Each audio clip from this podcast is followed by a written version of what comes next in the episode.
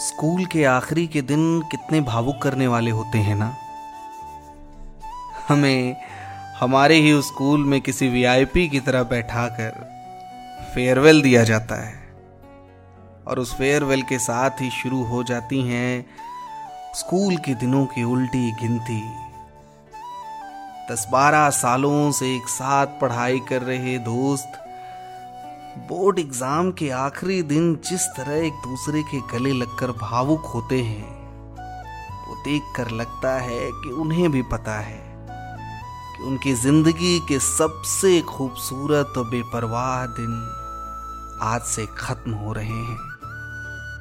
उस दिन के बाद एक अलग ज़िंदगी शुरू होती है, जहाँ सब कुछ शुरू से शुरू करना होता है।